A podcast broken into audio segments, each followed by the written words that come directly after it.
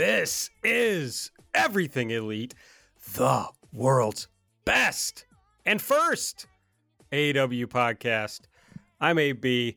That was physically painful. I pulled a muscle, like my right lat, and like using a lot of energy to talk is painful. Nate, uh, any aches and pains you're dealing with, bud? Uh, no, no aches and pains currently. Uh, I do, of course, know the feeling of just getting a, a minor muscle pull for no reason at all, because we are about that age. Uh, but no, none at the moment. Okay, that's good news. I mean, I, mm-hmm. I don't, don't want that for anyone. I did some stretches earlier, and then I iced the muscle. The Vikings, of course, always knew the importance of stretching. Did they? Before a big battle. Okay. Makes that's sense. Just, that's just a Far Side cartoon that I quoted. Oh, okay. Okay. I I thought you were being literal. Tools, heard of it? I was very confused, I'm sorry to say. Um, uh, what else? Bats are not bugs. That's Calvin and Hobbes. I hope there's some Far Side and Calvin and Hobbes fans out there in the E E verse. If you're not a Far Side or Calvin and Hobbes fan, then I am not for you. Damn. Damn. Um, Mike, you're here. Do you have any aches and pains you'd like to discuss with our listeners? You know, for once, I don't have one. You know, I'm the one that usually we trust to just sneeze and freeze up my neck for three weeks. I didn't think it was going to be you, Big Cat. So I, I'm operating at peak performance right now. Uh, wow. Nate, how are your plants doing? We haven't asked about them for a while. Oh, wow. How are your plants? Uh, the, pa- the plants in my bedroom uh, are probably underwatered. I haven't watered them in a while. And, of course, I keep looking at their their little bases uh, and being like, oh, I got to water those. But, of course, I only do this when I go into my bedroom at, you know, midnight. So then it's like, well, I'm... I've got to go to sleep now. I definitely can't take the four seconds it would take to water these. Uh, but they're still green. Um, let's see, my my succulents here in the office, all looking pretty healthy. Um, so yeah, I'll, I'll continue to be alive and well. You know, there's probably a point coming when I'm supposed to like repot all these things and sure. Get some fresh soil in there. Um, but that's, uh, you know, coming up against my inherent laziness. So we're, we're going to see how that goes. Like I said, doesn't sound like something you would do. No. Um, I don't know if I could pay somebody to come do it for me. That would be that would be ideal. Of course, I hey. did uh, famously give up doing my own laundry recently. That's um, right. Which has become a problem because, you know, now now theoretically I need to take my laundry bags to the cleaner, and the, the weather is just awful and only getting worse tomorrow, and and that's no fun to do, carrying heavy laundry and and trying to get it clean while I'm outside in the inclement weather. They should come pick so, it up. You know, that does exist. There are even franchises of the chain that I go to that does pick up laundry service, and then they wash it and they just bring it back to you. But uh, none in my area. I did do that when I lived in New York, as I would. And that was like even, you know, more reasonably priced, is you pay some money and you put all your shit in a laundry bag and somebody comes to your door and you hand it to them, and then they come back in a few hours and give it back to you. How about you uh, get an Uber, you know, put in the address of the place, you know, the laundry place, and just give mm-hmm. them your bag of laundry. See if they'll drop it off for you. I have never uh, gotten an Uber before. Really? Never? Yeah, never gotten, I mean, I've been in Ubers, certainly, been in, you know, plenty of other people's Ubers, but I've never, never had the app installed. I was, when my last car broke down and I, you know, got it towed to the service place and ended up having to get a new car. Um, I was, you know, at the mechanic or whatever, and I was like, hey, so do you, uh, is there like a cab company you recommend or something so I can get to work? Like, uh, no, I think we just do Ubers or whatever. I was like, well, I don't, I don't know how to do an Uber. They just killed cabs. No more cabs. Yeah, cabs are dead now. I was actually, I, I think I did actually just, you know, Google a cab company and, and took one, but probably took longer to get one yeah. out to where I was because I wasn't particularly near civilization. Okay, so if cabs are dead, is Fake Taxi still around? Like, is that is that website still going or or what? Anybody know? Do you know this website, Mike? Yeah, I'm willing to You mean the guess. Cash Cab? No, no, no, no. No, no. no Fake Taxi is a, is a cab, porn site, not... Nate. That's yeah. the Bang Bus. You're talking about the Bang Bus. No, no two different this things. Is not this is the Bang British. Bus. Bang Bus was Miami. This is, this is British? yes, yeah. This is British. You're watching British pornography, Aaron? I mean, it just comes up on the tube sites sometimes or whatever. And, you know, I like a very put uh, on is, is... Uh, gimmick from time to time. You know, it's like you get in the cab. Oh, wait, the cab driver actually uh, wants to have sex. What, no, when it got really... When it got really fucked up is when they started, they did the spinoff Female Fake Taxi, where the taxi driver was a woman. Oh, so you think it's fucked up for a female to take the lead in a sexual relationship, Aaron? No, I don't. I just think that it is, uh, it strains credulity a little, is, is all I'm suggesting. Mm. Are, are you saying that you, you've not experienced a woman driving a taxi cab? I, I, is that your problem with this? Actually, I have not. I don't recall ever being in a taxi cab driven by a woman. Uh, I read something recently talking about women driving taxis. Um, it was like a personal essay or something, and there was a woman who called the cab and got a female taxi driver, and they were like, oh, this is great. Like, I'm coming home after a long night, and I have a woman driving me home, and she was like, hey, can I uh, request this, like, specifically when I'm calling for a cab? She's like, no, because... then creepy men would do it all the time. And she's like, yes. oh, right, yeah. It's like the inherent problem with offering services to people is creepy men. Hey, great news. February eleventh, twenty twenty-two, Fake Taxi posted uh, a new definite classic entitled Big Ol' American Tits and Ass. Okay. Now, did they? Is this an American? I don't. I don't care to know. Actually, I was going to ask about the, you know, the visa situation here for getting a uh, uh, an overseas I, sex worker onto the, sure. the fake cab. Sure, uh, buddy. I think you're putting way too much logic into this. No, yeah, I'm, yeah, I'm moving on. I, oh, okay. There's like six on the front page of, you know, the, their newest videos, and the one that I'm just intrigued by, I need to know more about, is the sixth one. The title of the video, I mean, you got, okay, Big Old American Tits and Ass. And you're, you're you're getting dangerously close to uh turning this away from our intent to be erudite, and and it's becoming a little sophomoric. I'm sorry, i, I will not be erudite. uh I'm erudite. We got Big Old American uh, Tits and Ass, Spanish Jesus. Sex teacher masturbates, and then suddenly this one's just called Will You Sign My Cock? What does that mean? I, I think literally taking a Sharpie to someone's phallus. Yeah. Yeah. Love, yeah. Like... Thank you for, yeah, I appreciate the clinical terms. And yeah, again, this is Aaron being shocked and upset by turning the ingrained misogyny of society on its head and saying, no, it's not going to be somebody signing a pair of breasts. We're going to have the fan, the man be the fan who gets his phallus uh, John Hancocked. Oh, God. You're right. All right. Nate, I need to. I need Nate, to. That was good. That was good. Examine my my inner misogynist. Your yeah. Your your ingrained biases.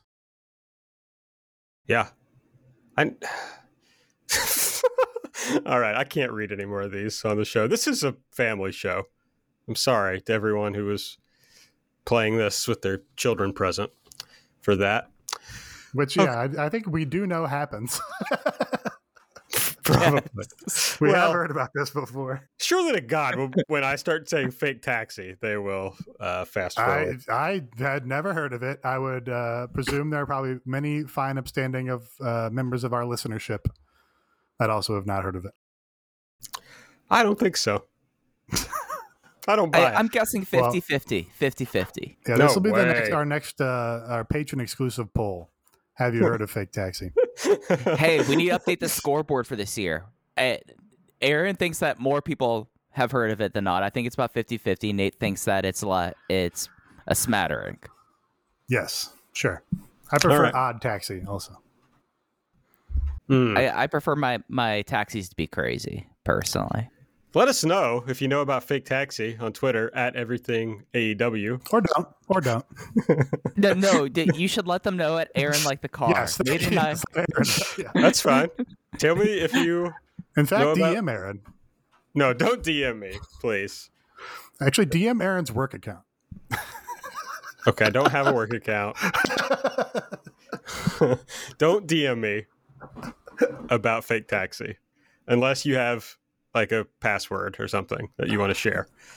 Then you can D M me about Fake Taxi because I've got to watch Will You Sign My Cock? There's just no question about it. I'm going to be Googling that immediately after this show.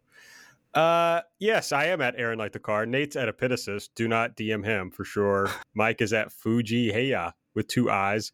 Also D M Mike about Fake Taxi, I think. No, only Japanese spam accounts D M Mike. Yeah, oh, that's no. right.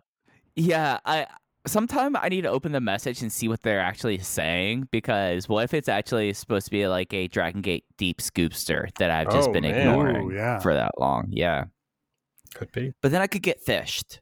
I don't know. You'd be like, you'd be like T-Pain missing his inbox on Instagram for ten years, but it was all Dragon Gate scoops. Man, that would be a bad fate for me. How easily can you imagine, Nate, uh, Mike being the victim of some sort of catfishing scam, but it's someone pretending to have Dragon Gate scoops?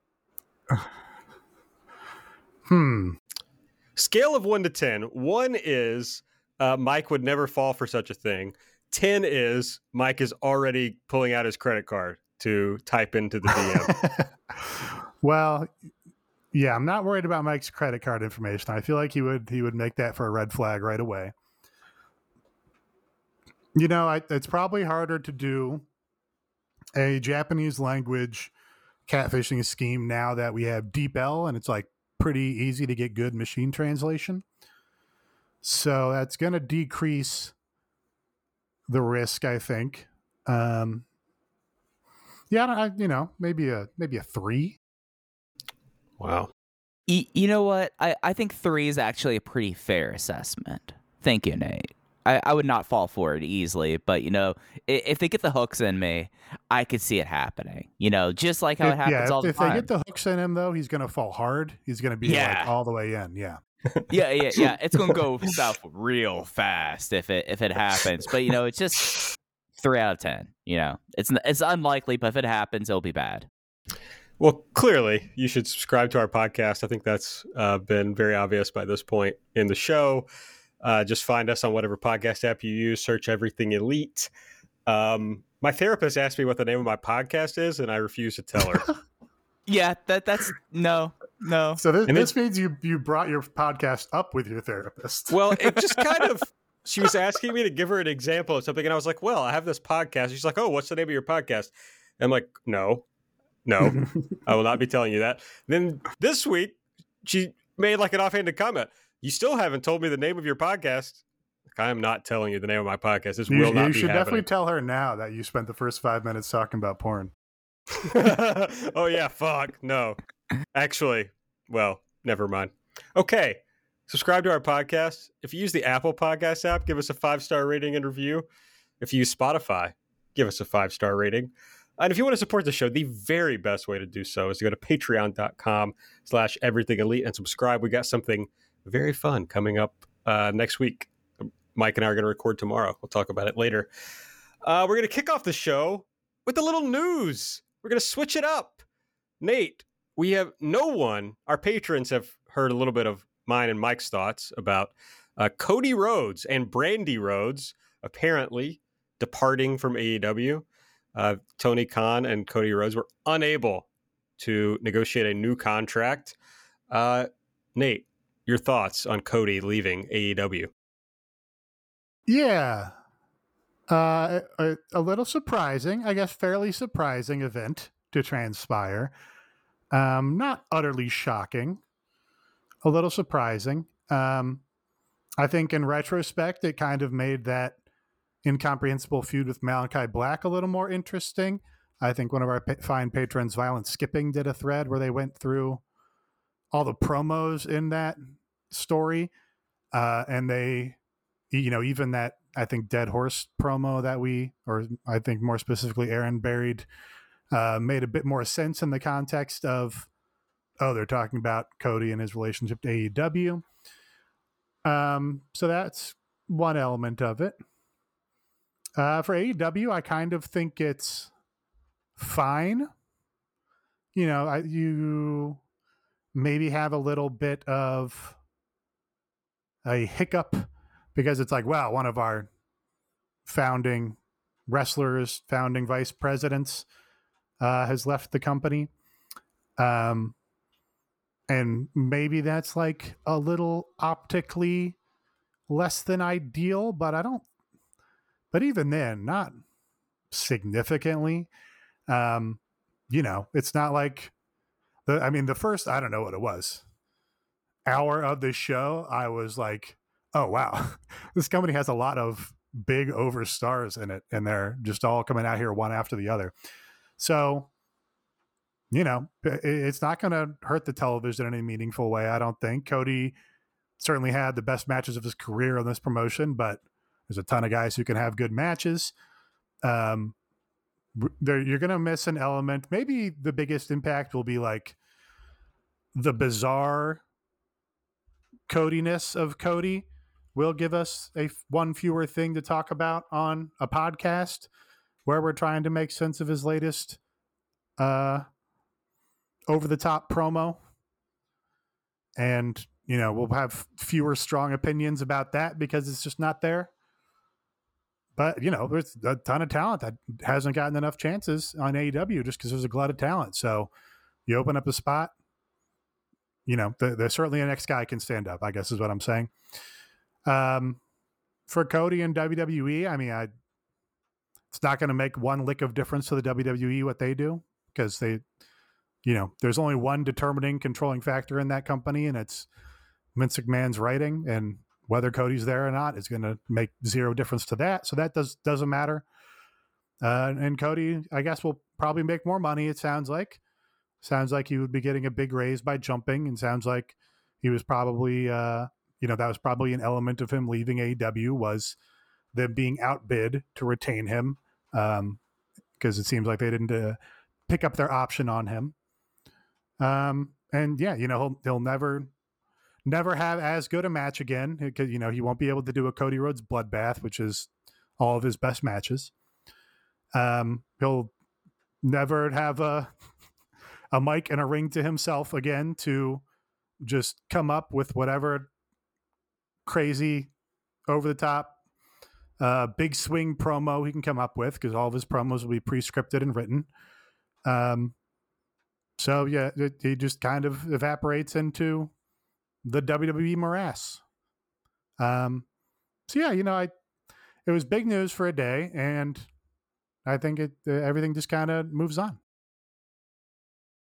I, I think that's kind of like the one thing that I was waiting to see is how quickly everything has moved on. It's not, and they didn't go out of their way tonight, you know, to either bury or really go like, hey, thanks, Cody and Brandi for the last three years. They just kind of acknowledged it, you know, like, oh yeah, Cody had this match with Sammy, and, you know, T N T, the, the first dog collar match was between Cody Rhodes and uh, Mister Brody Lee for the T N T title. And I was like, that's all kind of like fitting.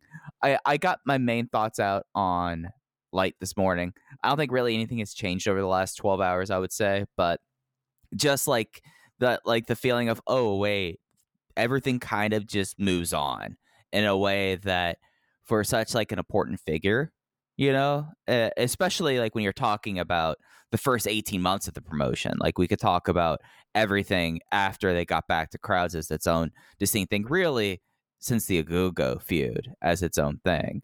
But it's just kind of like, it was one of those things like, oh yeah, things kind of move on. And it's kind of interesting that the stuff that has come out since then, but nothing I would say surprising. And I think Nate's pretty dead on about the situation he's entering. I mean, it, it's the big payday, and it's the uh, thing that he wasn't going to get that money with the budget, I guess. So yeah, you know, uh, we just need to have someone to have to be able to bring Codyism of chaotic characteristics to the show every week, and luckily we got it this week with Matt Hardy. So we'll be fine. You're right, Nate, that it has kind of moved on, because I'm even like not as enthused as I was this morning about declaring how correct I was about uh, Cody. Uh, but yeah, when the crowd started booing him, you know, my take was Punk especially just kind of replaced his symbolic value to A E W. And certainly Bryan Danielson also filled some of that role. Hell, I mean, John Moxley and he were there at the same time. But, you know, there's just like too many people now who filled that role of like a guy who W W E had misused, and now he was getting a chance to shine uh, in this new company where wrestlers get to do what they're good at. And suddenly there just like wasn't a real reason to care about Cody in the same way anymore. And so Cody was going to have to find a new lane. Uh, you know, a new role to fill. And he pretty well proved unable to navigate that. He wanted to keep doing similar things to what he was doing before, but the crowd didn't react in the same way. I mean, he did, you know, there were some slight changes, you know, variations on what he was doing, as far as, you know, we all got to argue about whether he was playing some sort of delusional character who thought he was a face, but he was actually a heel and all that stuff. But essentially, he's still doing the big swing promos. He's still doing the work shoot promos. He's still trying to be the ace uh, and, you know, represent the crowd. But they didn't care about him in the same way because, you know, we had so many other people that the crowd had a more organic uh, interest in than Cody. And that showed up, apparently, it sounds like, based on Wade Keller's reporting, at contract negotiation time, where Tony Khan is like, hey, I don't want to pay you like the tippy-top guy because you're not the tippy-top guy. So, you know, it the fact that the contract option wasn't picked up suggests that Tony wanted to pay less than the whatever the option was, right?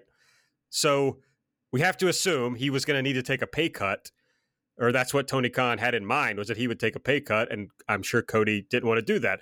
Now, I also agree with you, Nate, that I'm not sure optically it actually matters, but I can understand why if you're W W E, you're thinking, oh, this is like a big shot to grab their E V P and like, you know, the guy who's one of the people who started this promotion. So I can imagine why they would pay him a bunch of money, and, you know, he'll get quietly released on a fucking Friday in two and a half years or whatever. Um, but, you know, it's going to end poorly. He is going to be, like, in the traditional sense, buried at every turn. You know, like, the commentary will bury him. They'll have people say, you know, mean shit about him in promos to fuck with him. And unless his heart has given out, he will job to Triple H at a WrestleMania eventually, and that'll be about the end of Cody and W W E. So, you know, if he's going to get paid, uh congrats to him. I feel confident we will see him in A E W again. This is pro wrestling. He will be back, and I'm fascinated to see what Cody looks like uh when this turns around again. I I just the whole optic thing, I think it's optically only bad for people who don't really pay attention to the pro wrestling business, I would say. Like, my dad brought it up when I was talking to him, and my dad, like, very cursory goes like, oh yeah, that's stuff that, you know, that that my son does a podcast about. I'm gonna keep up on this. And he like brought up, like, oh, Cody left. And I was like, yeah, you know, it seems bad to you, but for like that, I I don't know how quickly W W E is going to book him into the shitter, just because of Just because, like, yeah, uh, Vince McMahon does have a problem with people getting over elsewhere coming in, but he also has weird respect for people who will walk out on him and come back.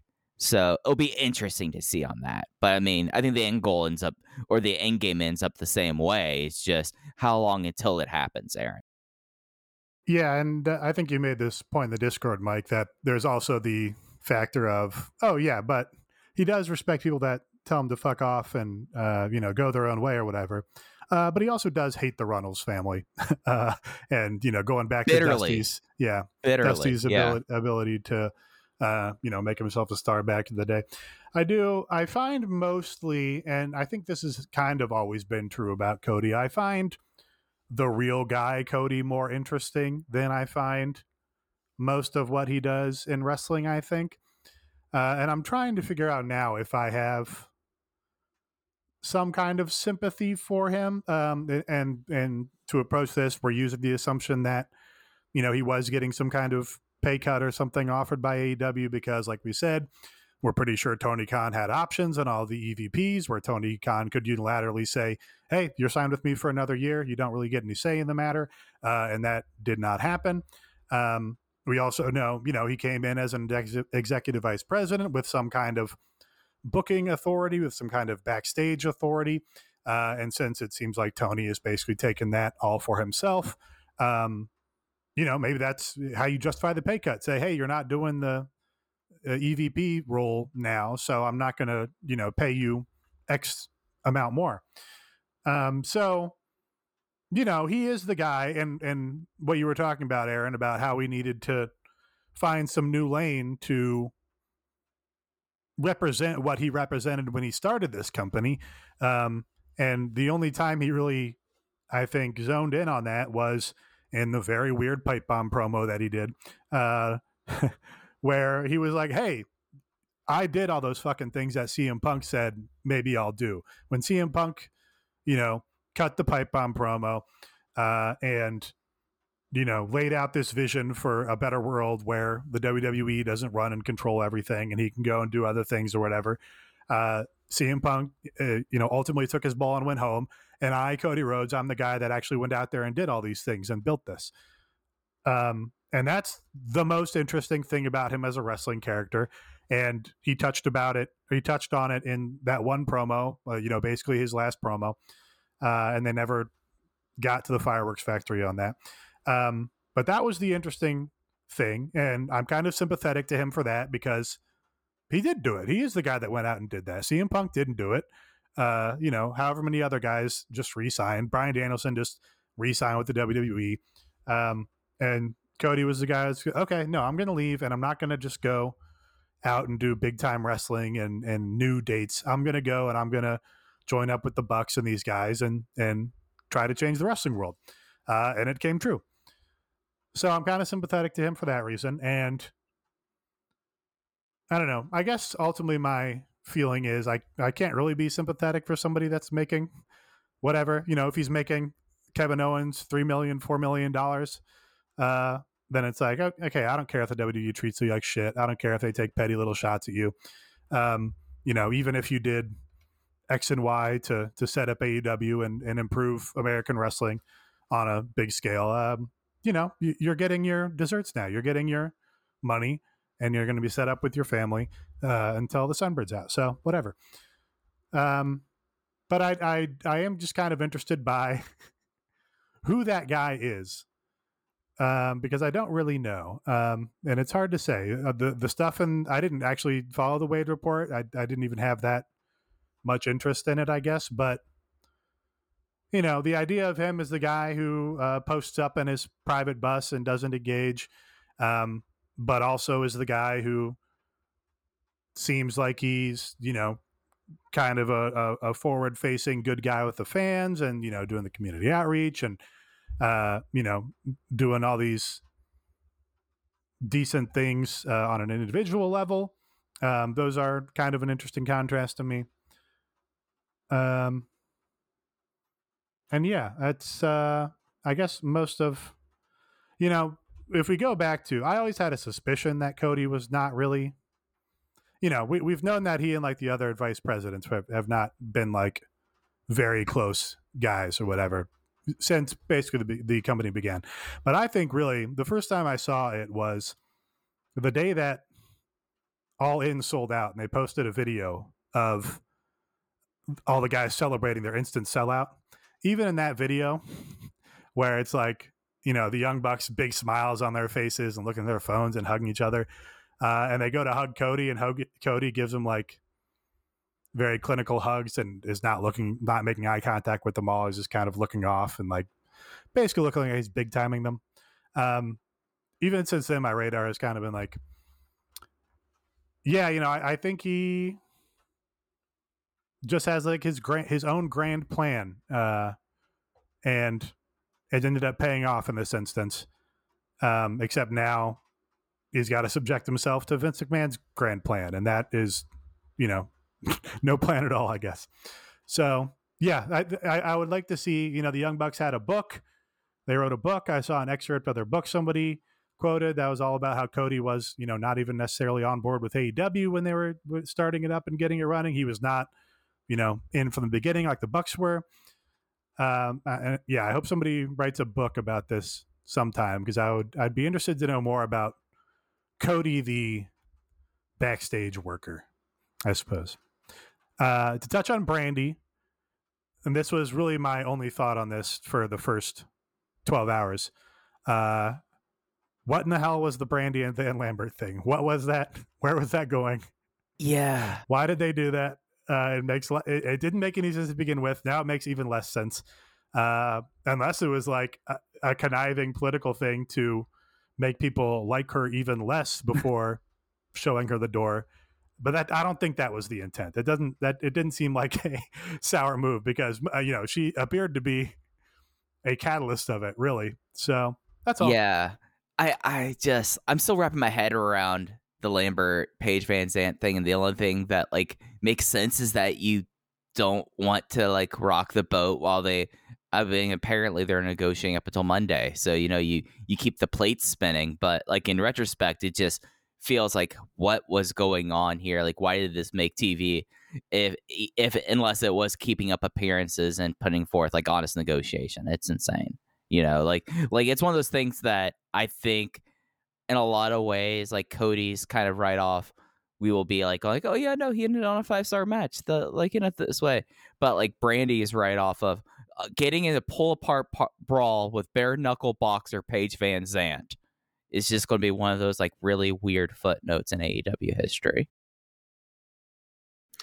Yeah, you, I mean, as you first said, Nate, it's like you you kill the heat of your, basically your top heel, and for what? You know, I have no fucking clue. Yeah, I mean, it... Cody somehow, that's the whole, that's one of like the strangest things about the whole E V P thing is... You saw everyone lose power, and Kenny and the Bucks, it felt like, you know, in a different way, Cody always felt like he was booking his own shit. He could do whatever he wanted. It never felt like the Bucks and Kenny could just do anything they wanted. And I, I don't know what that, what that power dynamic was or what was going on there, but that's all I can figure is that they were still just doing what they wanted regardless, and no one could say no. Yeah, and that is, uh, I mean, there was also reports that, you know, part of him losing that power is is part of what was motivating him to not want to be there, which is like, okay. Um, and yeah, it kind of touches on another point, which is that he did always seem to be confined to his own, uh, you know, little universe on the show. His segments had like a different tone than the rest of the show, you know, even just because he was there. And then there was like just kind of a limited list of guys that he, you know, he did the Pentagon match, and it was like, oh, Cody's Cody's kind of grabbing a wild card here, and he's having a match with Pentagon. That's like a joker, not somebody. Yeah, that's not. It's the Prince. No, Prince is not a fucking playing card. Um, the he's grabbing somebody from outside the deck and actually having a match with him. That's kind of novel. Um. But that was, you know, not common. And somebody else did post a, a long list of all the Cody matches we never got in A E W. And it's like, oh, like some interesting matches in there and some of their top wrestlers and biggest stars. And Cody, you know, never crossed paths with them. Uh, and it did make you go, hmm, maybe, maybe there are some matches that they need to book and do before you lose the opportunity. Because you, I guess you you can't guarantee anything. Uh, especially if W W E thinks that they're getting a big coup by signing somebody away from you.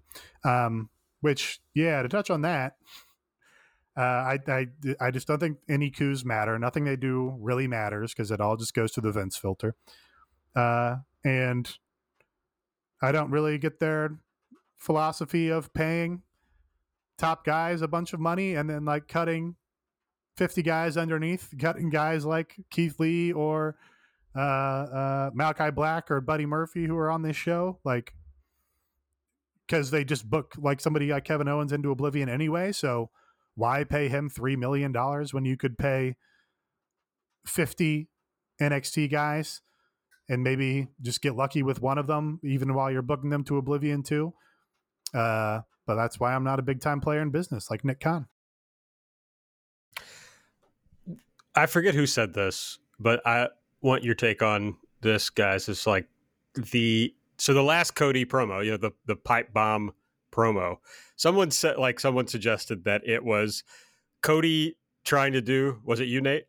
It was me, Aaron. That it was Cody trying to do his own version of the pipe bomb to, like, you know, generate the kind of interest that the pipe bomb did, such that it would, I don't know, make Tony Khan have to give him the money he wanted. Uh, I basically love that theory and believe it and now accept it as fact. Yeah. Yeah, because that's, you know, that was the story of the pipe bomb, was C M Punk's contract was genuinely expiring and he went out and cut this promo, made himself into a huge star, and then W W E had to give him, you know, more money uh, and really whatever other terms were within the realm of possibility. But, you know, he never could have commanded otherwise, which, uh, you know, they gave him licensed music, which they never do for literally anyone. Uh, and he got licensed music uh, and it ended up biting them in the ass, uh, which is funny. Uh, and yeah, that's it. Cody was, like Mike said, still in negotiations uh, with A E W at that point. So they gave him a live mic and said, hey, go out there and take weird shots at Brody King and uh, say bizarre things that nobody can understand about Jay Lethal. Uh, and, you know, just kind of shoot promo or whatever. And, you know, you have to imagine the best case scenario for that is, okay, I'm going to go out there, I'm going to cut such a fucking promo that I'm going to become as over as C M Punk. Uh, and then they'll have to give me, you know, whatever I want. They'll have to, to, to give me more money than I was making, or give me a matching deal to W W E or something. Uh, and yeah, he just didn't do it.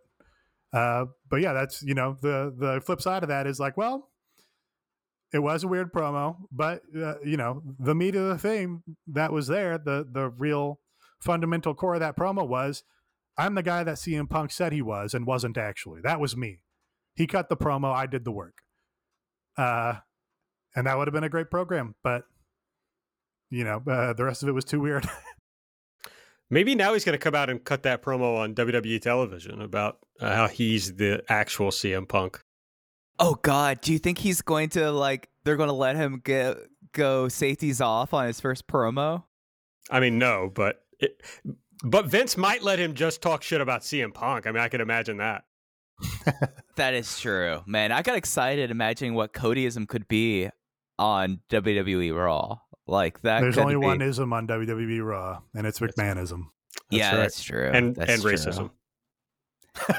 that's that's also true. That, well, sexism, for God's sake. Sexism. That's yeah. true. There's yeah. actually a lot of isms yeah. on yeah, yeah. W W E Raw. Now that you think about it. All yeah. right. Well, I think that's uh, talk about Cody. I, sh- should we just get into this show? Okay, that's fine. Yep, good show. All right, we'll just really talk. Good show. Yeah, it was an excellent show. I mean, it was. Somebody said the best show since Grand Slam. I didn't think about it that hard, but I'm just going to agree with mm. it anyway. No, yeah. That's a no for me, because you had Adam Page matches that peaked much higher since then. You had at least two of them, I think. But Maybe did three the re- of them. But did the rest of the show resonate? Like, there was not a stinker segment on this show. Like, no. if we did, yeah, there th- there wasn't. And it was it was definitely the quickest show since Grand Slam. It flew by. Absolutely. But, but every, you know, any one of those Adam Page matches, I'm going to remember for much longer than I'll remember this show. For sure. That's I just fair. mean like top to bottom, like as an enjoyable experience of watching two hours of television. I can't remember the last show that I enjoyed as much as this one. Hmm. For sure. All right. Well, we'll run through it. Uh, it kicked off with C M Punk in the ring and his little his little sitting stance that he does. Uh, crisscross applesauce, I think the kids say. He says, basically the promo is that M J F's whole deal is ripping off his straight edge character, but he's just shitty little Max from shitty little Long Island. And he has decided to pick Revolution as the uh, date and location for his M J F rematch. Uh, he wants us to know. At first, he's saying, oh, maybe I'll put it in a cage. And he says, believe it or not, I've won more cage matches than I've lost, which I thought was a funny line from uh, Punk. And he keeps bringing up, you know, M J F seeing himself as Piper in Portland. You want to be tethered to Piper in Portland, you're going to have to be tethered to me. It's going to be a dog collar match. He calls out M J F. M J F comes to the top of the ramp, but he just can't bring himself to say anything. He drops the mic and walks out. Yeah, I knew you were going to like this segment because M J F didn't promo, so I knew that would be a big plus for you, Aaron. Sure. Um, and yeah, Punk's promo, very good. The, you know, he had a bigger idea here in this than just, you know, kind of doing the punchlines and pot shots kind of stuff at each other that they've been doing some of the previous weeks in this feud. Uh, I mean, he still had some good, you know, digs at M J F that he got in uh, to get the big reactions, but uh, love sort of the continuity about, you know, bringing up his original straight edge catchphrase and how M J F just kind of, you know, did his own version of that. Uh, I thought the guys even copy how I sit line was interesting because there appears to be some kind of feud going on uh, between Gabriel Kidd and Daniel Garcia about sitting in the ring with, ring with your legs crossed right now. Uh, and it's about Shibata. It's not about Punk, but Punk's like, hey, I also sit in the ring. Um, and then, yeah, you know, uh, very appropriate. Uh, the same thing, Punk's career continuity, going to the dog collar here match here. Uh, so, yeah, this is a, a great step forward for the feud. Yeah, this was really like we had the big rising action with the previous match. And, you know, I thought like just kind of getting it really kind of rooted with Punk sitting there, crisscross applesauce, and, you know, just doing what Punk is does best, especially when he doesn't have to worry about M J F being the cheap heat elemental. It was solid stuff, and M J F, you know, for being that kind of uh, talker, I guess, for lack of better words. You know, I felt like him being shocked by it and him being, you know, showing fear for the first time really in his time in A E W. I thought it was all kind of fitting and deserved. Yeah, Punk actually seemed mad. Like, the person seemed, like, fired up and I'm going to kick your ass. Whereas a lot of the other parts of this feud have just felt, like, put on, like, oh, now I'm going to do, as you were saying, Nate, like, here's my little pot shots, but these felt more the part of the fabric of the promo, like part of actual hatred between these two characters. So yeah, I enjoyed it a lot. I thought the dog collar match, that was a great way to tie things together, you know, from earlier in the feud. That's a good idea. It should be fun. I mean, that sounds like uh, a cool match. Obviously there's been one great dog collar match in this company.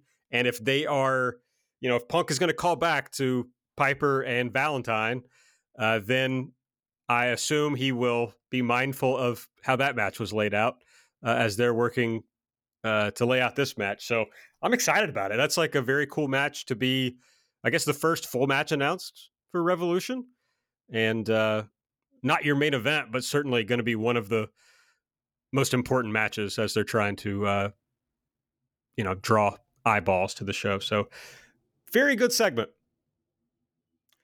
Then we had a, a little video recapping the uh, Danielson and Moxley thing uh, from last week where, you know, Bryan was trying to get Mox to join him. That went into uh, Jurassic Express and Christian backstage, basically just letting us know that there's some stuff coming up to get their challengers for Revolution. A lot of jokes about three-way sex. Yeah, there were three-way jokes. Then we had, frankly, another uh, match just filled with sexual tension. Bryan Danielson versus Lee Moriarty. Danielson won with a triangle sleeper. Uh, well, let's talk about the match first, because the post-match was kind of its own thing. Okay. uh, the match was good. Uh, you know, very neat to book this match in the first place. Uh, and then, you know, had a very solid outing, I thought, with um, some novel stuff that got over the, I don't even know what they were. They tied up in each other's legs and doing a headstand and striking each other that the crowd really got into. Um, and, you know, I like Danielson basically in this, the, the, this match and really just where these two guys are, you know, effectively established what the story of this match and this program and this uh, thing that Bryan Danielson is doing is. That was a weird sentence. Uh, but basically, you know, Danielson is saying, I need to teach Lee Moriarty violence. Like, hey, kid, you're good. You know, you, you've got some of the fundamentals. You know your uh, technical transitions, uh, but you don't know violence. And that's basically borne out in the match because you can see the little differences where it's like, I mean, they're not that little. They're pretty significant differences where it's like Danielson fucking smacks him in the face uh, and, you know, does a, a spinning forearm, spinning elbow uh, and fucking cracks him in the jaw. And then Lee Moriarty comes back and does his own slaps. And it's like, well, he's slapping him in the, in the jaw and neck. Uh, and you can just see the difference. Or like, oh, Lee Moriarty's supposed to learn violence uh, through the course of this match. Uh, and he's got Danielson prone on his face and he's laying in forearms. And he's just like, well... You know, he's he's striking with the forearms and, you know, they're technically sound or whatever. Uh, but he's not trying to hurt the guy. He's trying to protect the guy. Whereas Danielson's like, you know, I'm going to have a good fucking match. I don't care if I protect you or not. I'm going to fucking hit you. Uh, and you just, you can see the disparity there. Uh, and not even criticizing that because that's exactly what the, what the story of this match was, is that, you know, you're, you're a kid. You don't know violence yet. I'm going to smack the shit out of you. Um, so I, I don't know. I don't know. Does Lee Moriarty learn like, hey, you know, just fucking elbow this guy in the head. I know he's had brain bleeding and whatever, uh, but he's Bryan Danielson. He's a freak animal. Uh, and you can just hit him in the head. Um, I don't know if he learns that here, but it, it, anyway, it was very compelling television. Yeah, no, uh, this was exactly what I hoped this match would be. And it played really into each other's strengths. I mean, Danielson just not going to hold back. Lee being able to like, all right, I can do anything well, that Danielson wants to do. I'm game for it. And, you know, I thought it was interesting that this was the opening match on the show when you consider the remainder of the card. And it was a pretty stacked card. Like, th- th- there was something for everyone and on this show. Like, starting off with this and then going into, like, pretty involved grappling and then the headstands and elbowing each other in face, especially like the elbows that Lee threw, like that, that that's not going to be the kind of thing that, I mean, could be proven wrong, you know, less than eighteen hours from now, but it does not seem like the kind of thing that would retain Big Bang viewership, to be honest, but it was really sick. I, I absolutely adored it. I thought that this was exactly what I was hoping for with this match. Yeah, it was an interesting match in that I liked it a lot. I thought it was excellent, and this is not a criticism, but it also highlighted that Lee Moriarty is not anywhere near Bryan Danielson's level as a wrestler. And, like, who is? You know, that's whatever. But you're exactly right, Dave, because that's the... I mean, there was some stuff early on where Lee... I know that he's not, like, too slow in the ring, but there was like some weird pacing early on in the match that, I mean, frankly, I'm going to give Danielson the benefit of the doubt and assume that it was Moriarty that was uh, a step or two slow uh, or whatever. You know, he was just off a little bit. But yeah, the biggest difference was the fucking strikes. And it's really, I think if you're Bryan Danielson, you have, not only is he just, you know, Uh, very dumb and will just do anything because he doesn't care. He just wants to like have a great wrestling match above, you know, all else, regardless of any consequences. But it also speaks to like the hard won confidence of being who he is and having done it at such a high level for so long that Lee Moriarty simply cannot have. You know, it would be unearned were Lee Moriarty to have that level of confidence. So it's so fun to see a match that shows you how good someone is while showing you how far they have to go. And I just hope we get to see, I hope Danielson sticks around long enough that we get to see the match where Lee Moriarty has taken it up another level and can uh, show it against him in the ring. And if we get that, then we can revisit this segment where that was exactly the subject of John Moxley's promo, where he said, ten years ago, I was the young kid who was hungry, and you were the best wrestler in the world, and you came in here, uh, and I had a match against you, and I couldn't beat you, and you were better than me, uh, and that continued for the ten years prior, uh, and now maybe we're going to get that match where, hey, maybe now I'm as good as you, and I'm on your level. Um, th- and then you you tie that right back into this Lee Moriarty match. That'd be sick. Absolutely. Yeah. We let's go into that part afterwards. Uh, Danielson says he came out here to teach Lee Moriarty a thing or two about violence, asked the crowd if he passed or failed. The crowd kind of initially seemed to go with pass, but they were pretty meh as uh, this went on.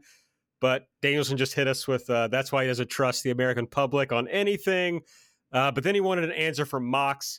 So Mox comes out. Uh, you mostly summarize what happened, but I did want to shout out the uh, the Tracy Smothers mention, of course, from John Moxley. Apparently, Danielson was late for the show due to a delayed flight, so they uh, brought out Tracy Smothers to kill some time. I love that. Uh, but yeah, he reminded us that he has never beaten Bryan Danielson. Uh, he was excited when Danielson got there so he could slay the one dragon he never could. Uh, but then he starts talking about how Danielson doesn't want to fight him. He wants to join forces, and he thought that was a pretty good idea. Couldn't think of a reason not to do it. But then he started wondering, maybe it's because Danielson is scared to stand across from him in the ring. And I love this line. And if that's the case, then I've already beaten Bryan Danielson.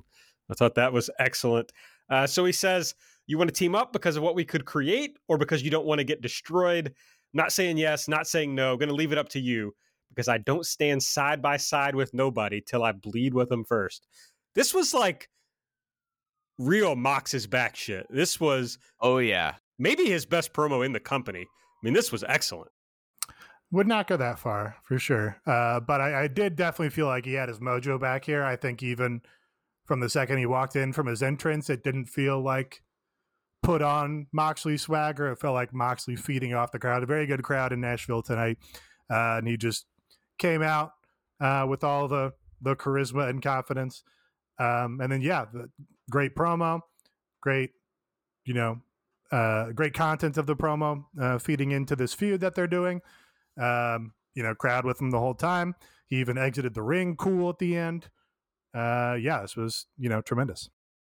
Yeah, no, this was sick. Uh, shouts to Chillicothe, Ohio, where Tracy Smothers had to buy time for Bryan Danielson to make a planned flight. That was really neat. I just liked, like, the idea that Moxley uh, it, treating... A E W as a text and reading the text. He is this lines up completely with everything Moxley's ever done this promotion. That it wasn't until after him and Eddie had their feud and Eddie saved him from the sparklers that then he was willing to stand by side by him. So, you know, I think that that was like, like a nice wrinkle and, you know, another potential huge match for Revolution. I mean, just like the stuff that they've done on this show in general to set up Revolution was very impressive considering their their standard treatment of pay-per-views up until two weeks before. Wait, it is two weeks before Revolution. Fuck. I completely just handicapped my own point. Yeah, no, it's exactly two weeks before Revolution. No three. No two. Damn it. Forget forget this last minute. He's going full Meltzer on the pod, folks. I, I'm looking at the at the bottom of our show doc where Aaron very nicely has our upcoming show schedule here, and you have the full card for Rampage, and that threw me off for a second. We have four shows until five shows. Five shows. I said definitively there are five shows between now and Revolution from March sixth, which is, you know, the sixth day of the third month in the year twenty twenty-two. Of course, that is uh, uh, B C E or C E, you know, the common era, or also now also known. It's not B C E, right? well, well, it is C E, but of course, before that, it was known as Anno Domini. So there we go. I'm clipping this for sure. This is going up on, on Twitter. You, you see, to explain the joke, I I made a fuck up and I decided let's play into it and just steer right into the skid and, you know, comedy gold. My my thing about why I think, it, and, you know, I haven't like gone back and watched all his promos to think about it, but the reason I'm saying I think it might have been his best was just Mox always has that. He has a great vibe, but sometimes he just has that kind of weirdness, like that thing where he slings his shoulders and you're like, is this real? Or like, is it not? And this all felt just real as shit. There was never a time when I was like, I, eh. I, I, I, the promo where he came back like two weeks ago was better. And he told the guy to fuck off. Then he said he eats his demons or whatever. He kills no way. him. No that way. Was, that was so much better. Thirsty for blood. Yeah. No, that, was, he that, was, that, was, that was better in recent memory. He had a bunch of sick pre-tapes uh, last year that I think were all better. This was like totally great and functional and did exactly what it should have done and advanced the story in a good way. But, you know, it's it, you know, not especially memorable. This is my kind of promo. I will, I will remember you.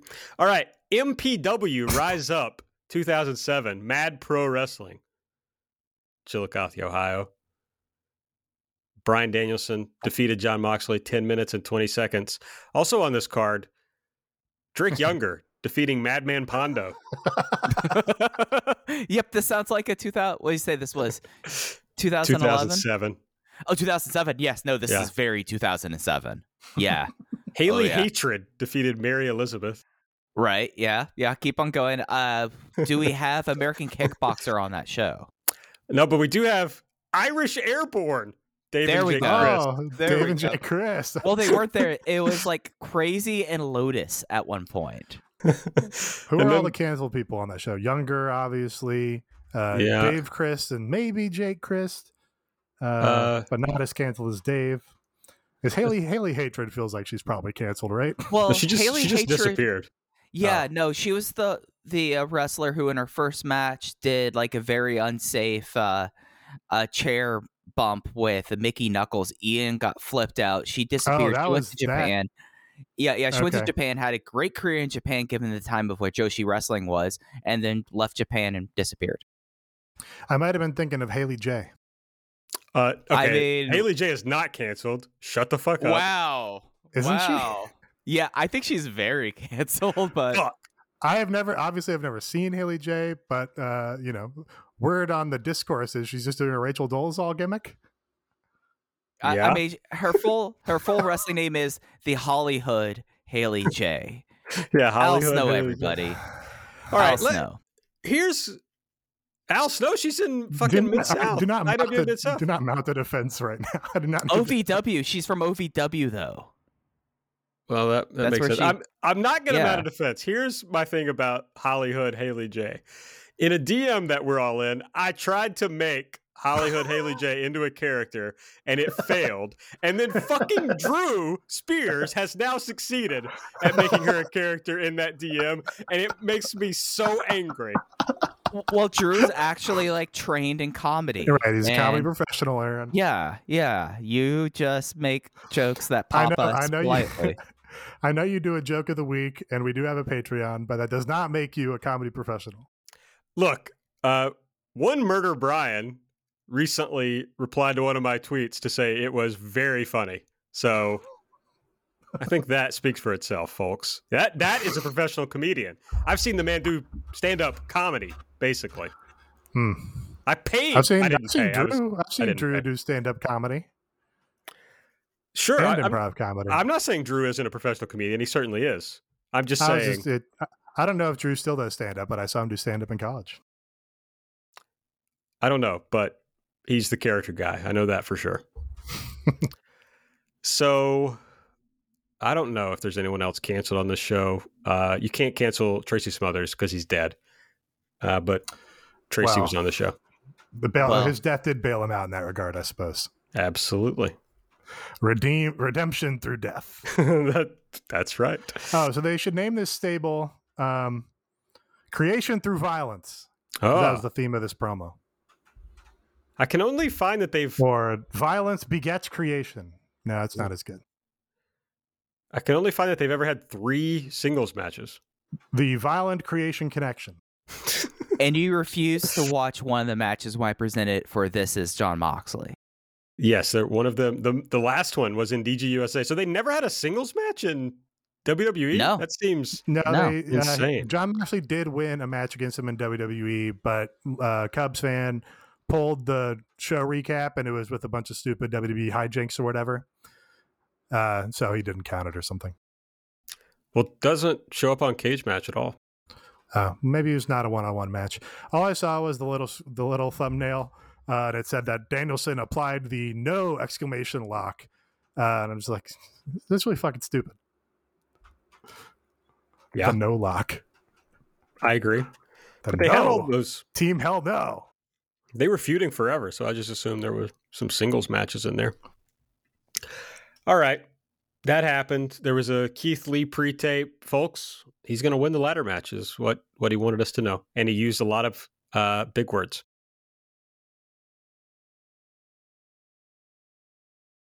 Okay, great. Face of the Revolution qualifier match. Wardlow versus Max Caster. Wardlow won with the Powerbomb Symphony. After the match, Bowens attacked Wardlow. He also ate a powerbomb. I thought this was this was great. You know, I mean, this is exactly what it should have been. And, you know, Bowens took a sick powerbomb bump. Like, the way that Bowens sold for that powerbomb was really cool. So I thought this was pretty effective.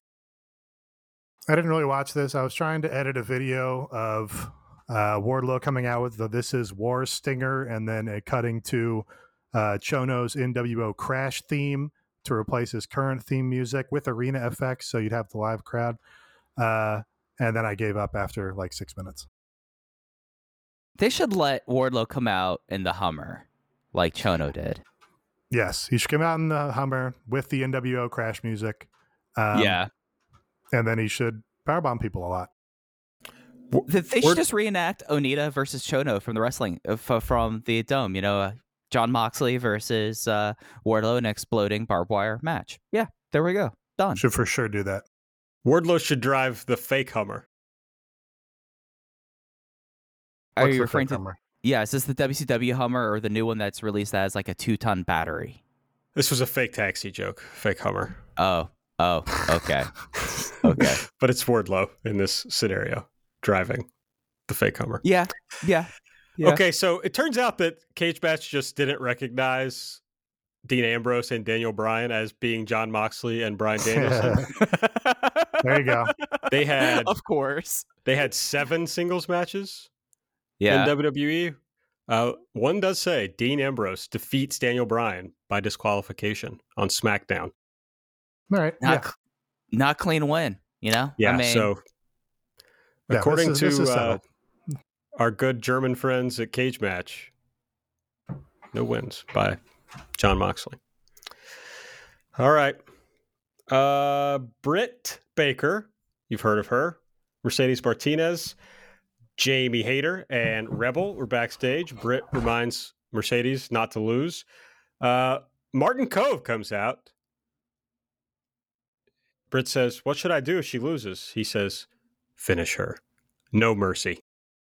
God bless. Uh, good for Martin Kove. You know, I mean, Cobra Kai is is flying high right now, getting all the great corporate synergy and ad money from their obvious ad placements in the most recent season.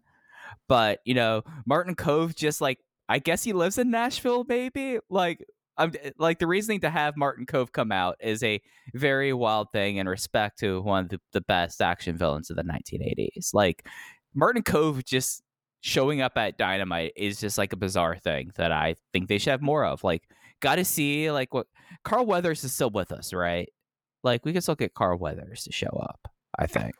I have no idea. I'm looking it up. Uh, yes, Carl Weathers alive.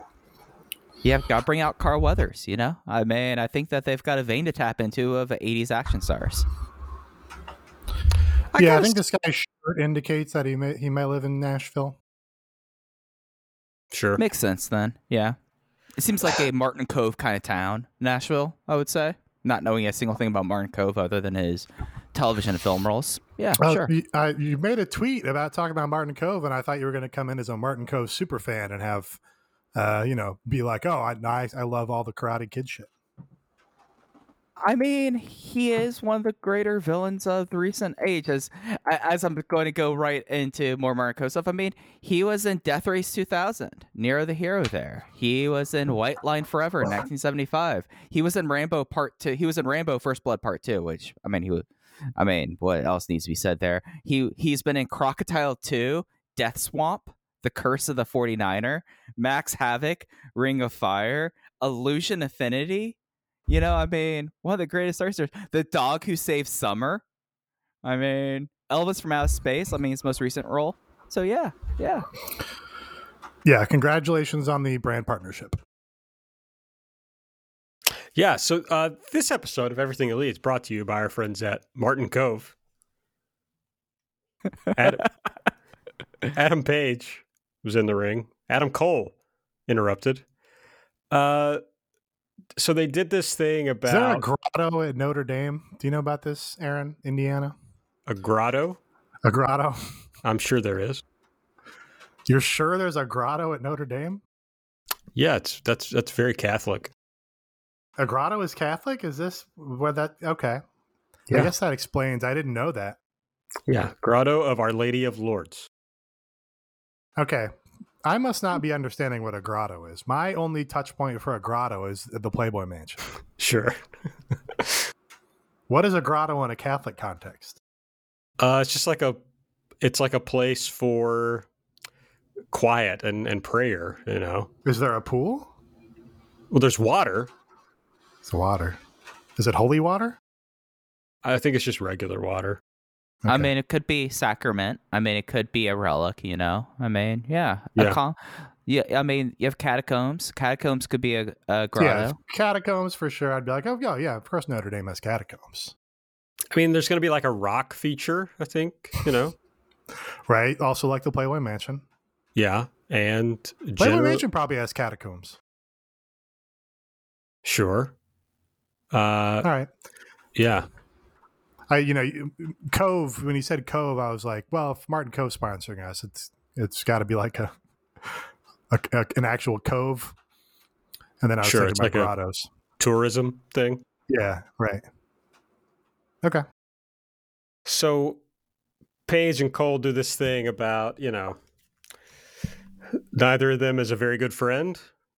Uh, we don't see the Dark Order with Adam Page anymore.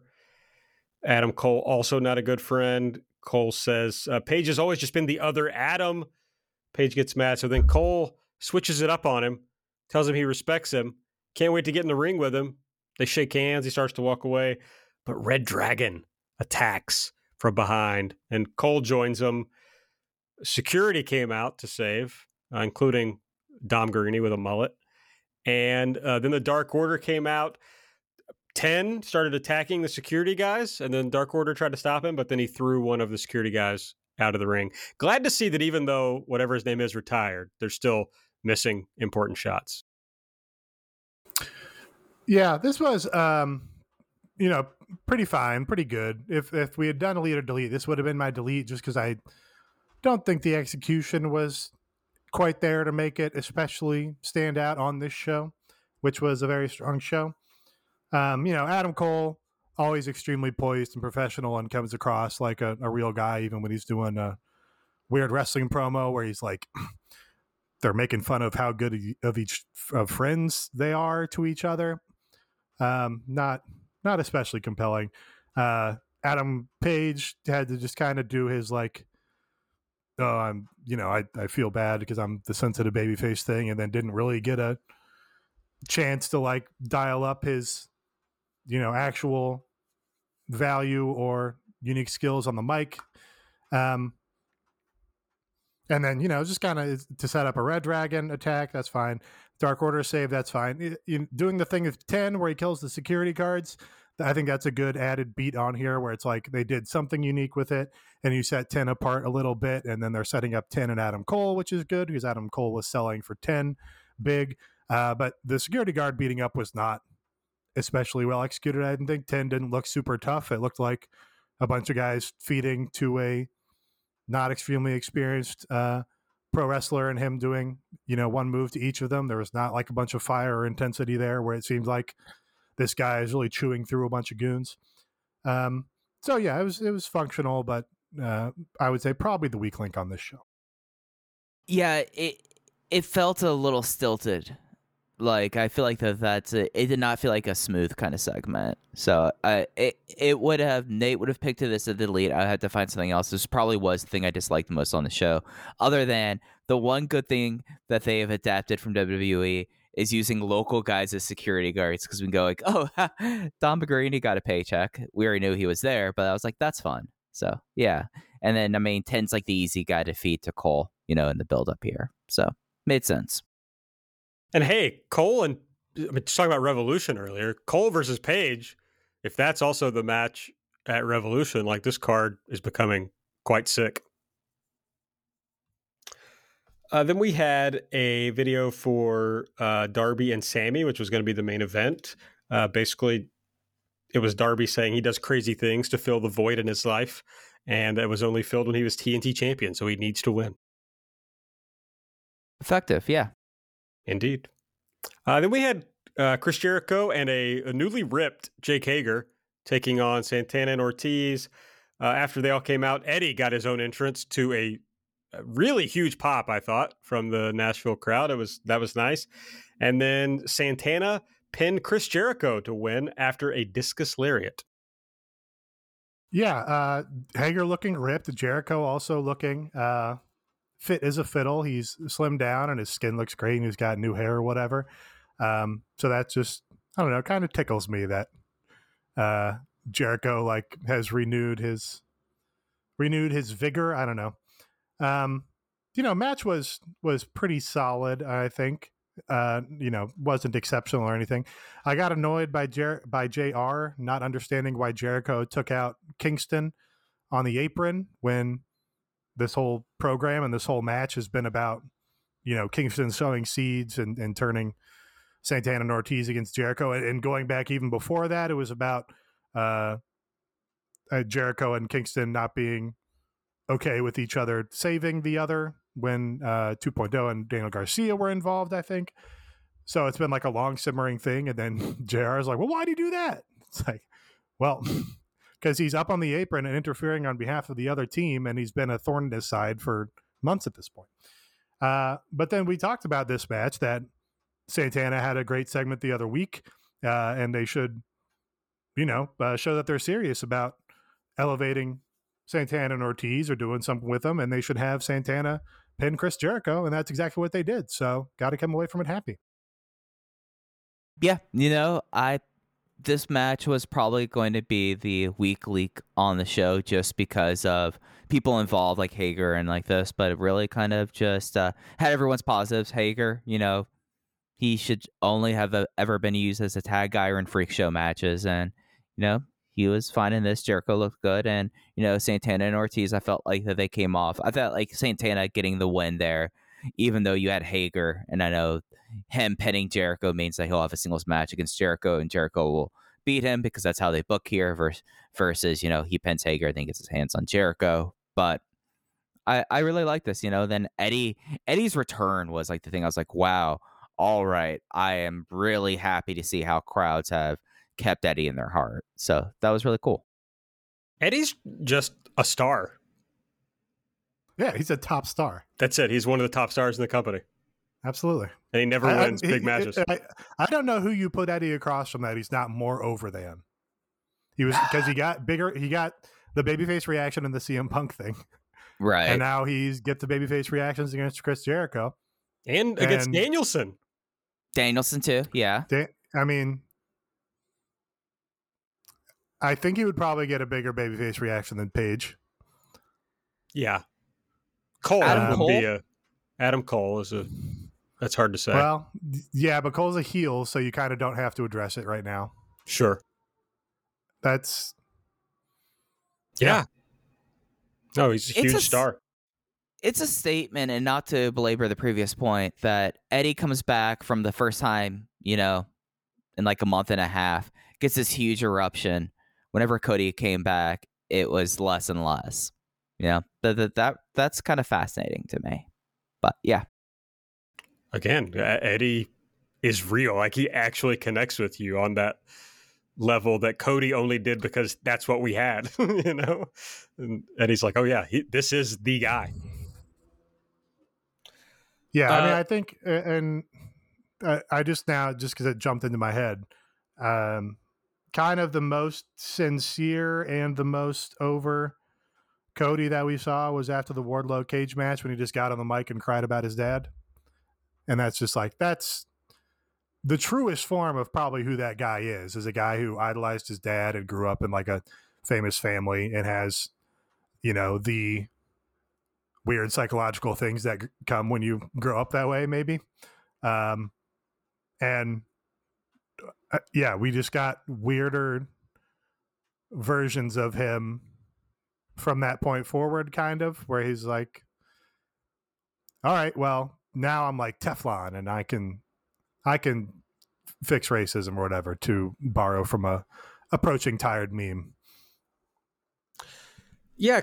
Cody just like, I don't know. I don't want to psychoanalyze him too much, but it's like, he just doesn't seem that capable of being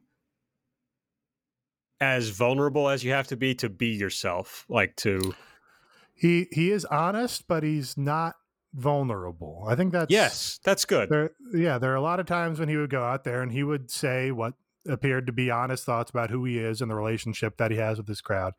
Uh, but, it, you know, he just kind of always had a, a a feeling where he felt, you know, he felt like he was kind of Teflon, or he can get away with saying these honest things because of who he is and, and where he is or whatever.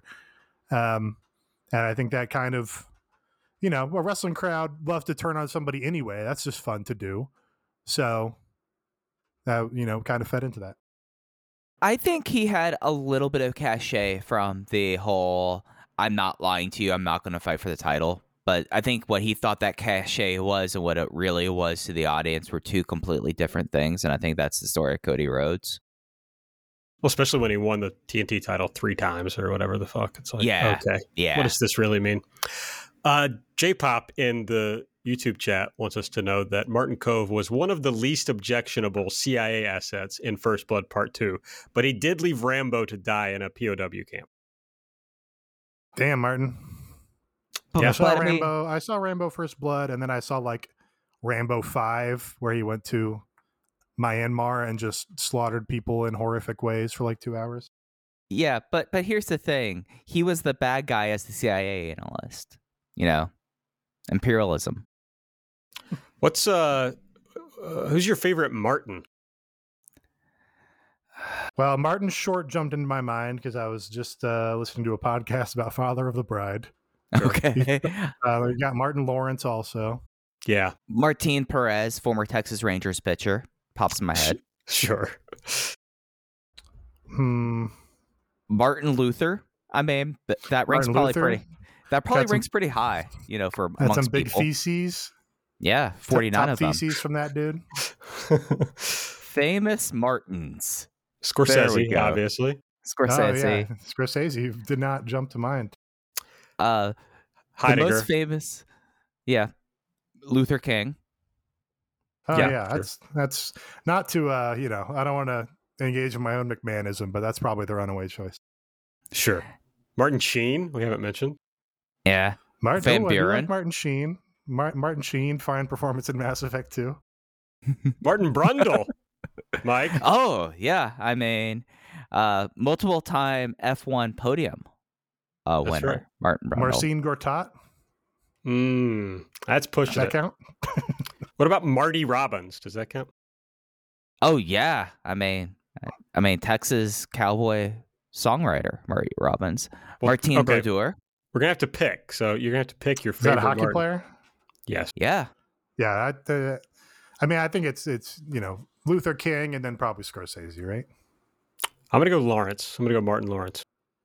Okay. Uh, you know, uh, I I think Nate had the right list, maybe, with Amer- with Americans that remember civics class. Van Buren's probably up there. Mm. Yeah. Not a Van Buren guy. Yeah, no, I'm anti-Van Buren. Yeah, I mean, not a great guy, Martin Van Buren, but like, I mean, he was a president. We had a presidential Martin. Oh, we do. You know what? It is President's Day coming up, to just out of respect, maybe. That's true. You're right. That's right. We always respect the presidents on everything elite. Uh, you know, if you don't, if you don't, you don't have to respect Martin Van Buren as a person, but you've got to respect the office. That's right. Dignity, dignity to the office. Tony Khan, if you want us to stop uh, criticizing your actions, you have to name yourself president of A E W. He might already be, right? He might be. I don't yeah, no, no. L- let me look at the last like press release that I got well, from look, him. Again, We're criticizing Tony Khan, the person. We respect the office of president of A E W. Exactly. What he has to do is he has to, uh, you know, take back all that, um, all those tweets he was doing, denying that he was running for office, and he has to run for president. Absolutely. There we go. Yeah.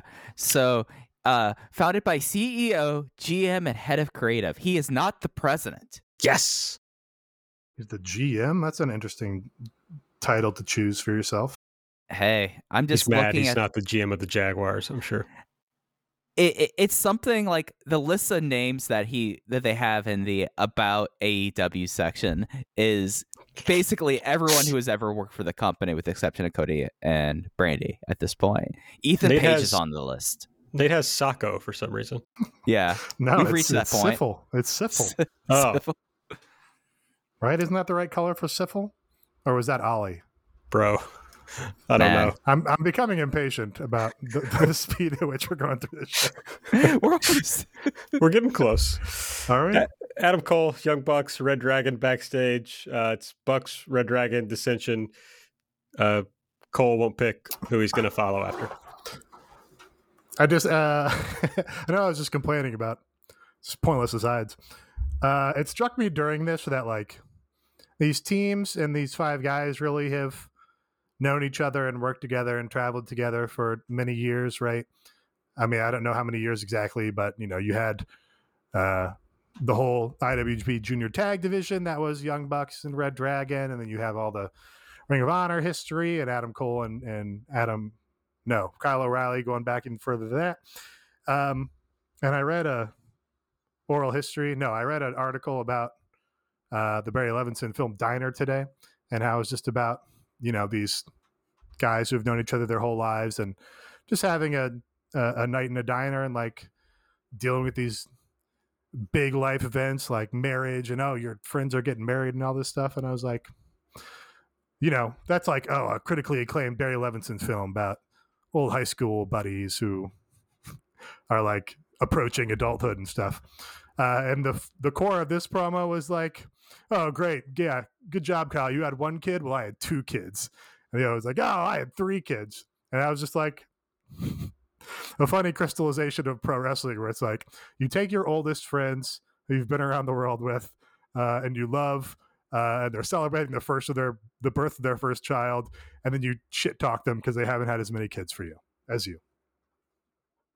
That's pro wrestling, baby. That's right. No D Q match, Mercedes Martinez versus Thunder Rosa. Also Kyle O'Reilly, kind of funny now. I don't want to go that far, Nate. Let's you let's didn't let think it he play was funny out. In this? I did, but you know, could have been a one-off. Let's wait and see. Uh, he seems like he's got confidence in it. I think That's... he might have his groove back. We might be seeing the reemergence of the fish is, tank, is this, Kyle O'Reilly. Is this his groove back or his his his Emperor's New Groove? Yeah, he's never been funny, so it would have to be right. new. I th- I thought the fish tank stuff was funny, but that's just me. I uh, I don't recall his performance in the fish tank, but I was, you know, blinded by the star power of Bobby Fish, so that's that might be on me. Uh, Rosa won with the Fire Thunder Driver on chairs. Uh, after the match, Mercedes and Rosa respect each other. Britt Rebel Jamie came out. Martin Kove says, "I told you she was weak. Now finish her." Uh, they attack Rosa and Martinez.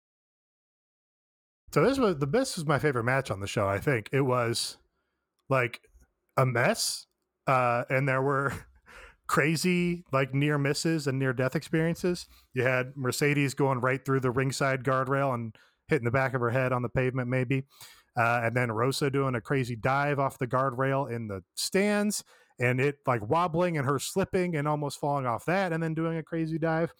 Uh, Rosa breaking the table they set up on the outside during the ad break, where she was like, you know, losing her mind, went to look for another table, couldn't get another table set up. So then she went back to the first table and set it up, you know, all corkscrew. And they went through that table in a painful fashion. And then fucking brutal Spider German and Mercedes slipping on the top rope elbow uh, and looking like she might kill Thunder Rosa there. Uh, and all these things really came together to make this a uh, fantastic bit of pro wrestling television, I thought. Um, so that was, I was happy with this. Yeah, this ruled. This was like the right part of going off the rails, but not hurting anyone. But it's insane. Like the, the one thing on the show after the death match, Nate, last week, that actually had me go like, this could go really bad, was Rosa jumping off the handrail. Because that looked really like, did not know if the handrail could really take much more of that. But I mean, this was exactly kind of what you were, you would hope for this. And, you know, we have the clear direction now towards the inevitable uh, Britt versus Rosa for the title. So I thought this was a win across the board. Yeah, and they zagged me a little bit, too, because they, you know, maybe they're going Thunder Rosa and Mercedes teaming up now, which is, uh, you know, not what I was expecting this to go to, but I think, uh, you know, it is a good way to keep Rosa opposite this Britt Baker unit that I don't think you need to be in any rush to break up, so. Oops. Yeah, and Rosa Mercedes versus Britt and Jamie is a fun match, so that's a, it's a cool thing to do. Uh, yeah, by... I loved this. My only criticism was when they do a no D Q match, I just want blood. I just expect blood, and there was no blood in the match. Well, you know, we'll get there in time because they do three hardcore matches per week. Uh, and, you know, they're only going to dial up the gimmicks on the pay-per-view. We already got a dog collar match, so I'm not worried about it. We'll get there. It's going to be a bloody pay-per-view. It's a bloody promotion. It is. There was a House of Black video, and the key to this was that I, I guess Buddy Murphy is going to be in the House of Black. Uh, yeah, I'm I'm happy to give Buddy Murphy a chance. I've not, I don't think I've ever seen a match of his, uh, but I understand he's like uh, the W W E's version of Kenny Omega or whatever. Uh, and he he he looks big. He's got big muscles. He looks athletic. Uh, it sounds like he can do some cool moves, and cool moves are one, of course, the two key elements of good pro wrestling. The other element is acting like a badass. Now, I don't think doing Kenny Omega cosplay is exactly acting like a bad, badass. I think that's kind of the opposite of acting like a badass. But if he's going to be spooky here with uh, Malachi Black and Brody King, then uh, maybe they find a way for him to be a badass instead. I, it, it's going to take a lot for me to be all right about Buddy Matthews Murphy. I just think that, you know, doing cosplay and pretending that's good wrestling is basically the most cynical form of pro wrestling. So, yeah, whatever. What, Can, what was the uh, what was the tag team called that he was in in N X T? Oh, the Dubstep Cowboys. Okay, that wasn't their actual name. No, it was Murphy and the guy who's Blake, now Blake doing, and Murphy. Blake, Blake, Blake and Murphy. Murphy, yeah, Wesley Blake. Uh, because uh, Wesley Blake now is wrestling on E C three Produce shows as a cowboy. He's not lost that edge. Thank God. Did you see any of those matches, Nate? No, I don't think so. I think I might have seen them come out with Alexa Bliss one time. They were maybe all watching, all wearing red. Yeah, is that a thing? Yep. I think I think that's my only memory of that was Blake B A M F, the Blake Alexa Murphy factor. that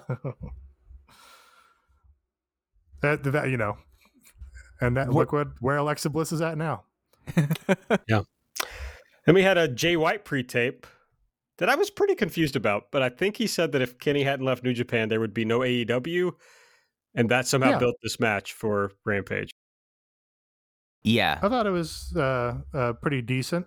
Uh, you know, like I said, I, I think, or I said this on the Patreon, actually. I think Jay White has uh, good performance skills for American pro wrestling, where he's always very confident, and he's got a certain... Uh, swagger about him, I don't know, and he's got, you know, the ju- just the right amount of accent to always sound vaguely menacing. And yeah, he said if I hadn't beaten Kenny Omega for the I W G P U S Championship, then he never would have left New Japan and come started A E W, which I don't know if the timeline exactly checks out, but I think it's close enough that you can kind of stir those memories in people's minds and go, that's right, that was a big thing for Kenny Omega when he was the first champion, uh, and then Jay White eked out that win against him, um, and then, you know, Jay White eventually goes and joins Bullet Club while the Elite are leaving on the cruise and all this stuff. Um, so I think there's something there. He called himself the Catalyst. That's a pretty decent name. You know, it's maybe a little maybe a little the Architect adjacent, but uh, yeah, I, I, I like Jay White. Yeah, I've always liked Jay White. I liked him more as a babyface, though, when he was like in R O H as a babyface and as a young lion. I, he has it. I mean, him versus Trent is a sick match, so I'm stoked for it. I thought he was like compelling. Like I, I, I liked the promo mechanically. I just didn't understand what he was talking about or why I was supposed to care about it. That was all. Yeah. Well, if I remember back, that was when Jay White was in Chaos, uh, before turning on Chaos. This was after turning on Kenny Omega and then joining Chaos, and they turned on Chaos to be the leader of the Bullet Club. Um, but didn't didn't Kenny win the I W G P heavyweight title after that? Because then he, he defended it against Tanahashi, I think. I don't know. Thoros will tell us tomorrow. Well, here's here's, here's the this. main here's the main takeaway is it gave Jay White an excuse to say I beat Kenny Omega in his accent, which is the subject of a funny tweet. uh, yeah, so Jay White, and then we had the main event for the T N T title, Sammy Guevara versus Darby Allin. Sammy won with the G T H after Andrade interfered. After the match, Matt Hardy attacked. Andrade attacked Sammy, held up the belts. Sting came into the ring, and Hardy and Andrade bailed. Yeah, I mean, both these guys always deliver to me. Uh, and when they're against each other, they extra deliver.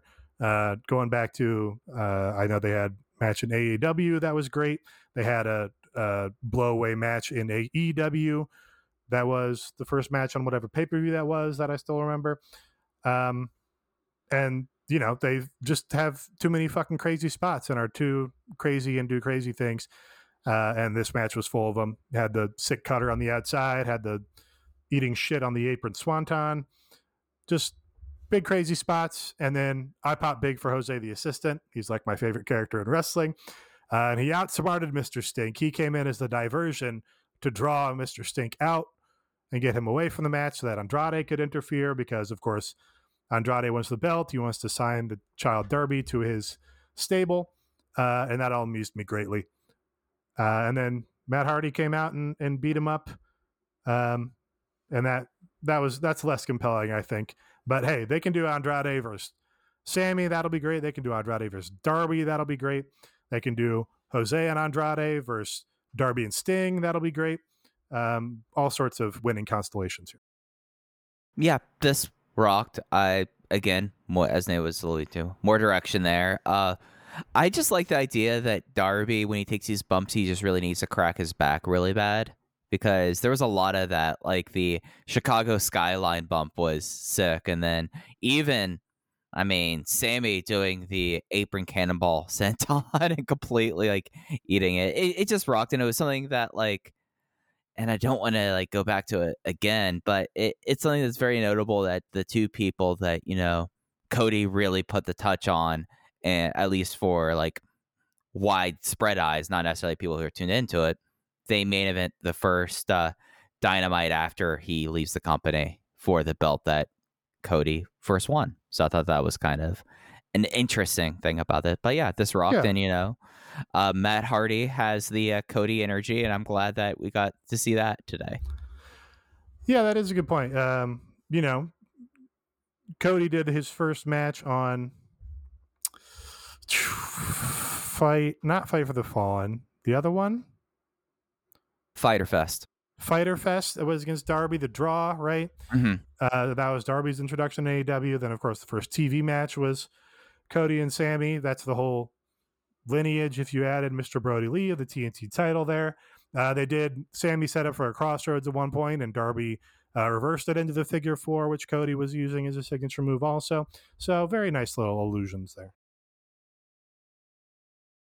Yeah, and this, I've kind of, I guess, I don't know if it was New Japan or how it all worked out, but the kind of like billion reversals in a row thing, I've just kind of grown weary of, but I thought they had a really excellent sequence in this match where, well, a few actually, where they did several kind of reversals. The first one built around uh, whatever, that move that like the the stunner that Darby does, that they were building around that and into various moves. And the, it finally, that sequence ended with Darby doing the dive and Sammy hitting him with the cutter on the outside. And it was just like great, fluid, compelling, uh, just rocked. So this was an excellent yeah. match.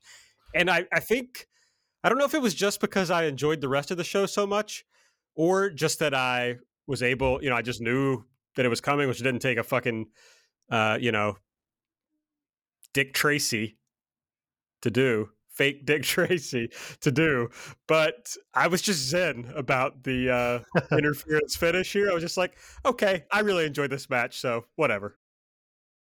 Yeah, well, and it was also, I think last week every, maybe not literally, but it felt like every match ended in heel interference. And I think this was one match on the show with heel interference for the finish, right? So you can have one. It's more effective when it's one.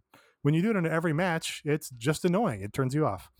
Uh, but yeah, on the reversals, you know, they've set up and established that these guys have wrestled a lot and they've had matches in this company that people remember.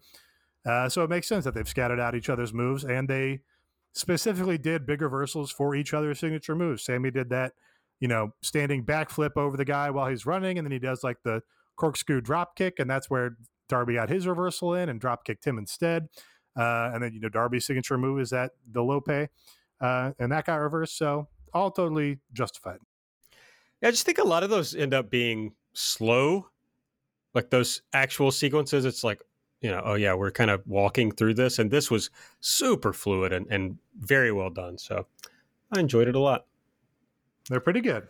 They are good. They're good pro wrestlers. That was Dynamite for this week. If you enjoy our show, head on over to patreon.com slash everything elite and sign up. We have a bunch of stuff there. We preview Dynamite. We talk about Dark and Elevation. We do World Tour where we look at Rampage. Uh, this weekend, it will be me and Mike talking about Rampage, and it's a seven p.m. Eastern start this week, so a little different for Rampage. Uh, we have a Discord you should join, and all you know it should be this should be true that on Monday we will drop the first part of This Is Sting. Mike and I are going to be talking about Sting from eighty-five to eighty-nine in uh, Memphis in the U W F, and a little bit of uh, Crockett. So I'm excited. Yeah, we're going to get in some Power Team U S A. One of my yes. favorite weird things happened in the eighties in pro wrestling. So we'll I can't wait Power to Team U S A. Tomorrow. We'll have Freedom Fighters. We'll have Hot yes. Stuff International. Oh, I mean, God. And I have found some truly hilarious uh, Dave Meltzerisms uh, to include of him talking about early Sting that I re- think is really going to delight people. So uh, sign up. We'll have that for you on Monday, patreon.com slash everything elite. The Rampage that Mike and I'll be talking about this weekend is going to have Adam Cole versus ten, Trent versus Jay White, uh, the Serena Deeb five-minute rookie challenge, and the Face of the Revolution qualifying match, Dante Martin versus Powerhouse Hobbs. Next week on Dynamite, they're going to be in Bridgeport, Connecticut. We've got the House of Black versus Penta and Pac, Eddie and Jericho. We'll have a face-to-face conversation, and we'll have the Tag Team Battle Royale, which is different, apparently, from the Tag Team Casino Battle Royale.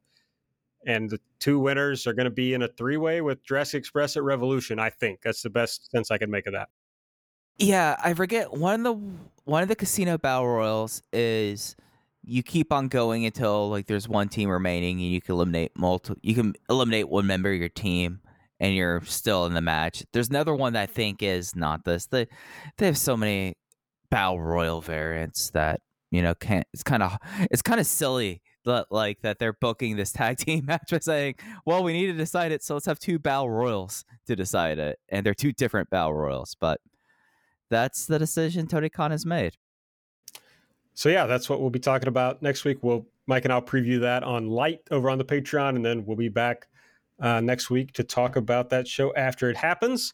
So make sure you follow us on Twitter at Everything A E W. I'm at Aaron Like the Car. Nate is at Epitasis. Mike is at Fujiheya.